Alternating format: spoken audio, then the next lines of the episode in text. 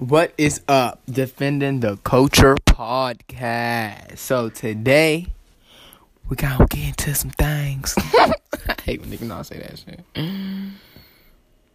Got it. It's okay. So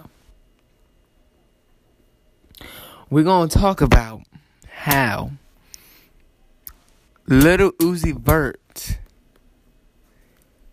is some actual ass. Only practicing? Yes. We gonna get into some things, okay?